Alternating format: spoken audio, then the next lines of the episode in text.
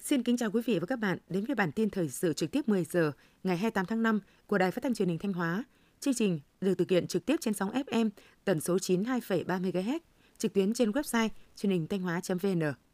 Hôm qua 27 tháng 5, Hội Doanh nhân trẻ Thanh Hóa đã tổ chức giải golf Doanh nhân trẻ Thanh Hóa lần thứ nhất năm 2023, chào mừng Đại hội Hội Doanh nhân trẻ tỉnh Thanh Hóa lần thứ 7, nhiệm kỳ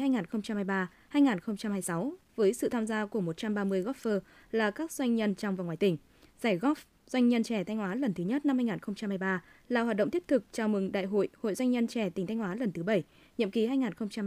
2023-2026. Thông qua đó cũng là dịp để các doanh nghiệp doanh nhân gặp gỡ giao lưu, tăng cường kết nối, mở rộng quan hệ hợp tác đầu tư và phát triển sản xuất kinh doanh, xây dựng cộng đồng doanh nghiệp vững mạnh. Sau những trận tranh tài đầy kịch tính hấp dẫn, kết thúc giải golf Doanh nhân trẻ Thanh Hóa lần thứ nhất năm 2023, ban tổ chức đã trao giải cho những golfer đạt thành tích cao tại 4 bảng thi đấu ABCD trao thưởng vinh danh golfer có kết quả thi đấu xuất sắc nhất giải cho doanh nhân Nguyễn Văn Tấn, Phó Chủ tịch Hội Doanh nhân trẻ tỉnh Bắc Giang. Nhờ triển khai đồng bộ hiệu quả các chính sách hỗ trợ phát triển doanh nghiệp, những năm gần đây, Thanh Hóa luôn là địa phương đứng trong top đầu cả nước về thành lập và phát triển doanh nghiệp. Năm 2022, toàn tỉnh có trên 3.700 doanh nghiệp thành lập mới, gần 1.300 doanh nghiệp đăng ký quay trở lại hoạt động.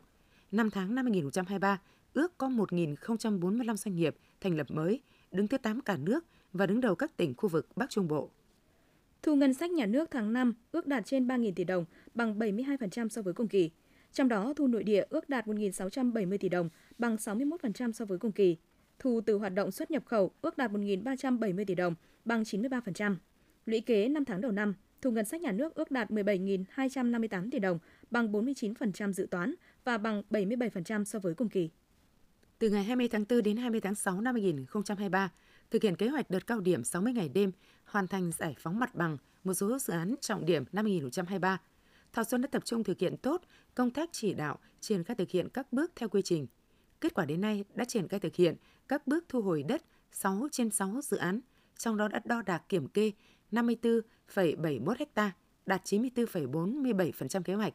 Xác định nguồn gốc đất hoàn thành 53,68 ha, đạt 92,69% kế hoạch phê duyệt phương án bồi thường, hỗ trợ giải phóng mặt bằng 2,42 ha, đạt 4,2% kế hoạch, đã tổ chức chi trả kinh phí với diện tích 8,74 ha, đạt 15,1%, với tổng kinh phí trên 11 tỷ 700 triệu đồng.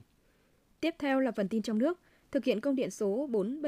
470-2023 của Thủ tướng Chính phủ về việc tiếp tục thực hiện quyết liệt hiệu quả các nhiệm vụ giải pháp tháo gỡ khó khăn cho sản xuất kinh doanh của người dân doanh nghiệp – Bộ trưởng Bộ Tài chính yêu cầu Tổng cục trưởng Tổng cục Thuế khẩn trương thực hiện giải quyết các hồ sơ hoàn thuế giá trị gia tăng đúng đối tượng, đúng quy định của pháp luật. Chỉ đạo ngay các đơn vị có hướng dẫn thực hiện hoàn thuế giá trị gia tăng đối với các hồ sơ hoàn thuế nếu đủ điều kiện hoàn thuế theo quy định của pháp luật. Đối với những trường hợp không đủ điều kiện hoàn thuế, Bộ Tài chính yêu cầu giải thích, kịp thời thông báo cho người nộp thuế biết một cách công khai, minh bạch. Tổng cục Thuế cho biết từ ngày 1 tháng 1 năm 2022 đến ngày 17 tháng 5 năm 2023, cơ quan thuế đã giải quyết 4.760 hồ sơ mặt hàng gỗ và sản phẩm từ gỗ được hoàn thuế, tương ứng số tiền đã được hoàn 19.100 tỷ đồng. Doanh nghiệp hủy đề nghị hoàn thuế 215 hồ sơ, tương ứng số tiền đề nghị 1.514 tỷ đồng. Trong quá trình giải quyết hồ sơ hoàn thuế, cơ quan thuế chủ yếu xác minh đến doanh nghiệp trung gian bán hàng cho doanh nghiệp hoàn thuế. Qua xác minh, cơ quan thuế phát hiện 264 doanh nghiệp trung gian bỏ địa chỉ kinh doanh tạm dừng hoạt động. Cục Đầu tư nước ngoài, Bộ Kế hoạch và Đầu tư cho biết, năm tháng đầu năm, Việt Nam thu hút 962 dự án đầu tư trực tiếp nước ngoài FDI mới, tăng 66,4% về số dự án so với cùng kỳ năm ngoái. Tính đến ngày 20 tháng 5 năm 2013, tổng vốn đăng ký cấp mới điều chỉnh và góp vốn mua cổ phần, mua phần góp vốn của nhà đầu tư nước ngoài đạt gần 10,8 tỷ đô la Mỹ. Năm tháng đầu năm, xuất khẩu rau quả của Việt Nam vẫn tăng gần 20% và là một trong ba mặt hàng nông sản còn giữ được nhịp tăng trưởng so với cùng kỳ năm ngoái. Ngay trong quý 2, dự kiến sẽ có 5 hoạt động xúc tiến giao thương trong và ngoài nước. Đáng chú ý là hoạt động xúc tiến với doanh nghiệp tại Trung Quốc và EU để tiếp tục xúc tiến xuất khẩu trái cây vào những thị trường này.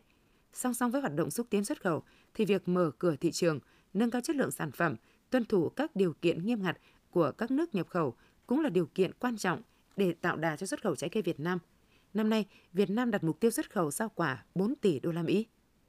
Theo thông tin nhanh từ tỉnh Lạng Sơn, Từ ngày 23 tháng 5 đến nay, phương tiện chở hàng xuất khẩu từ các địa phương lên cửa khẩu quốc tế Hữu Nghị tăng đột biến, chủ yếu là mặt hàng sầu riêng xuất khẩu. Tuy phương tiện thông quan qua cửa khẩu quốc tế Hữu Nghị vẫn đang duy trì ổn định khoảng 250 xe một ngày, nhưng việc lượng xe tăng đột biến đã dẫn đến tại khu vực quốc lộ 1A hướng lên cửa khẩu có nhiều phương tiện xếp hàng kéo dài, tiềm ẩn nguy cơ mất an toàn giao thông, vệ sinh môi trường, an ninh trật tự. Hiện tỉnh Lạng Sơn đang khẩn trương áp dụng các giải pháp đồng bộ để nâng cao năng lực thông quan, điều tiết phân luồng phương tiện chở hàng xuất khẩu.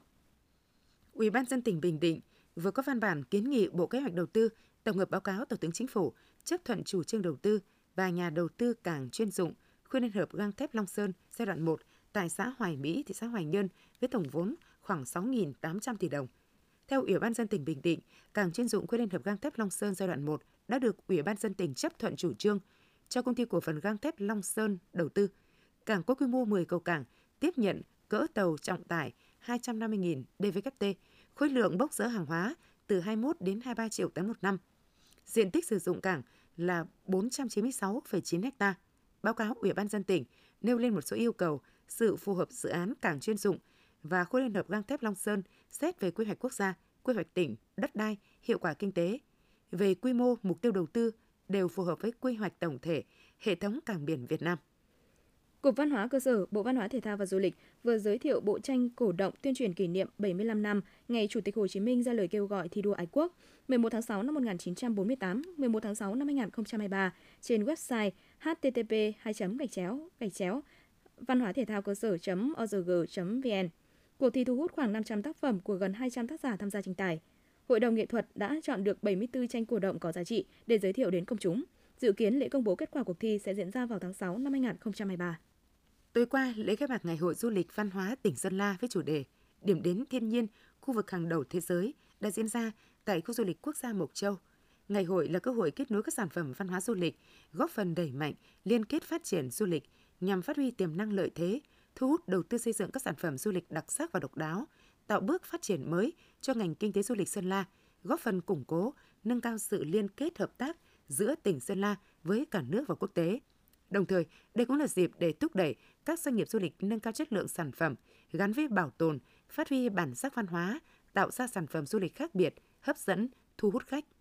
Sáng 27 tháng 5, tại khu du lịch Tam Cốc Bích Động, Tuần du lịch Ninh Bình năm 2023 khai mạc với chủ đề Sắc vàng Tam Cốc Tràng An, gắn với nhiều hoạt động sôi nổi, hấp dẫn, thu hút đông đảo người dân và du khách.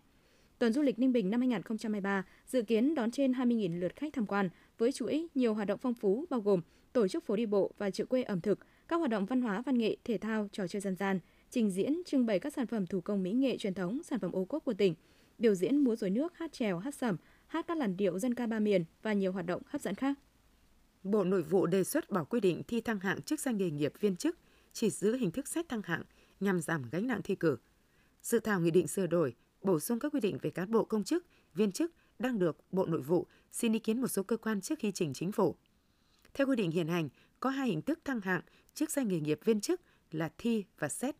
Việc này thuộc thẩm quyền của các bộ quản lý chuyên ngành và cơ quan quản lý viên chức. Tuy nhiên, Bộ Nội vụ cho rằng thi thăng hạng chức danh nghề nghiệp viên chức thời gian qua gặp nhiều khó khăn.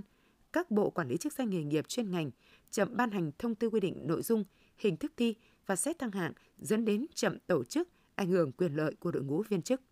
Khẩn trương giả soát sửa đổi quy chuẩn kỹ thuật quốc gia về an toàn cháy cho nhà và công trình là yêu cầu của Bộ trưởng Bộ Xây dựng trong quyết định hỏa tốc vừa ban hành. Giao Viện Khoa học Công nghệ Xây dựng chịu trách nhiệm phối hợp với Cục Cảnh sát Phòng cháy chữa cháy và Cứu hộ Cứu nạn của Bộ Công an và các đơn vị có liên quan tổ chức ngay nhiệm vụ đột xuất, giả soát toàn bộ các vướng mắc về an toàn cháy trong hoạt động xây dựng,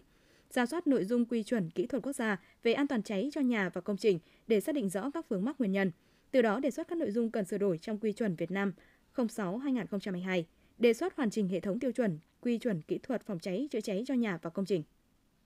Theo Trung tâm Dự báo Khí tượng Thủy văn Quốc gia, từ hôm nay 28 tháng 5 đến đêm mai 29 tháng 5, ở khu vực Nam Trung Bộ, Tây Nguyên và Nam Bộ có mưa vừa, mưa to, có nơi mưa rất to.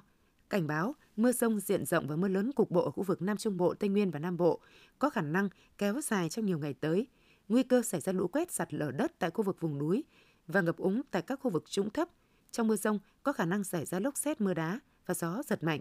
Khu vực từ Thanh Hóa đến Thừa Thiên Huế có mây, ngày nắng, có nơi có nắng nóng, chiều tối và đêm có mưa rào và rông vài nơi. Trong mưa rông có khả năng xảy ra lốc xét mưa đá và gió giật mạnh.